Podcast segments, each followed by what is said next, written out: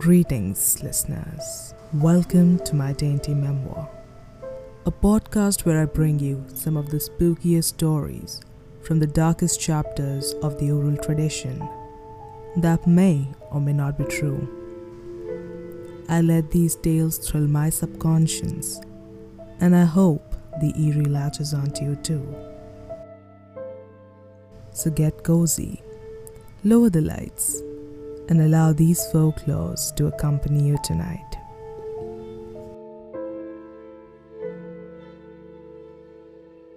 It seems like only yesterday that my dad told me this story. Around 60 kilometers from the bustling city of Ranchi lies a rather quiet village of Torpa in the Indian state of Jharkhand. In this small village, far away, there once lived a man. A jolly young fellow was he, who loved his family and his riding companion, his cycle.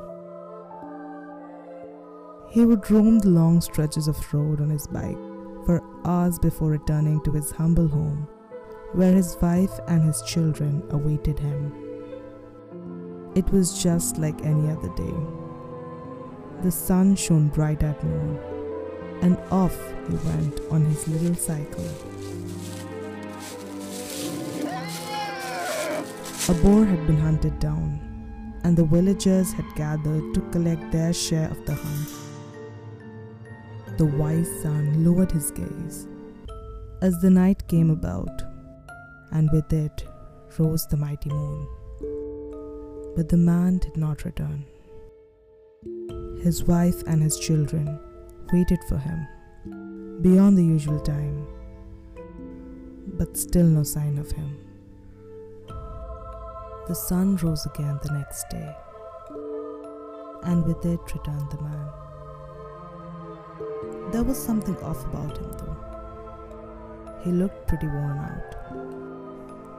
His wife watched him as he walked past her without uttering a word, staggering with each step. It was later that evening, when everyone had gathered to eat, that the man told them what went down the other night. "Just around the corner," he muttered, and yet I could not find my way back. His wife's face fell. I was returning from the other village, but it was already too dark, so I took a different route, the one that's shorter, the one that passes by the river," continued his wife, as if to proclaim a shared past. He was no stranger to that road. In fact, he knew all the routes that went through his village. So it confused them as to how he could possibly get lost on a road that was so familiar to him. As I crossed the bridge, I saw a lady by the riverbed.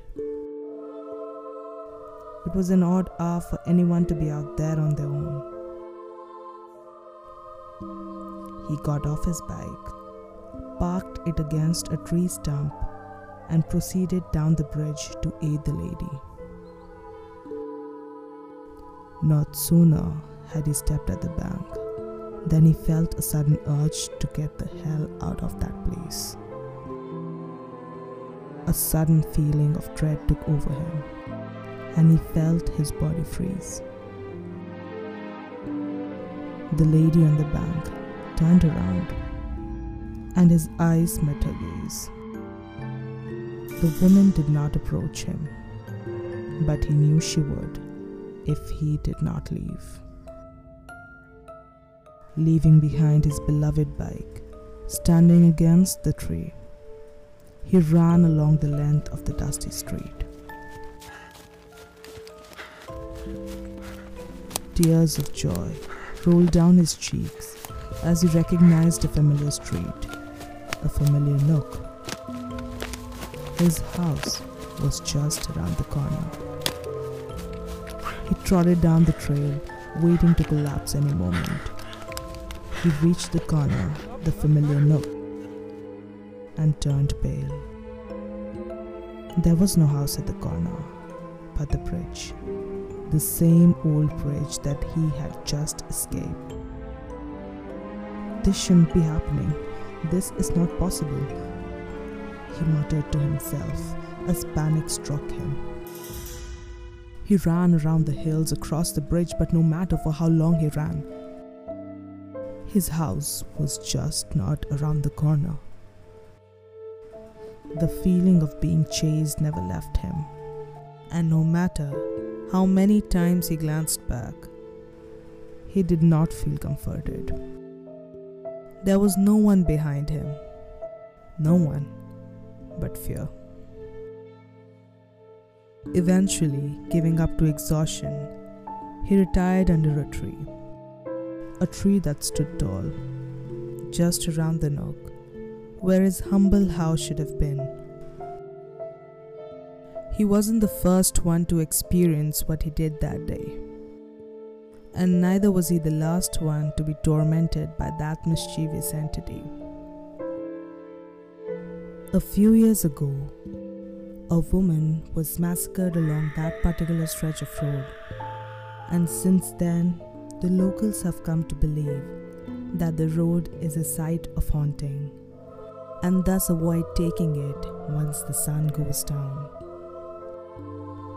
It's been years since that incident, and since then, a lot of things have changed. A number of houses have come up, but the road still exists, untouched by time. Though time has passed, and Grandpa is no more, his little house still sits just around the corner.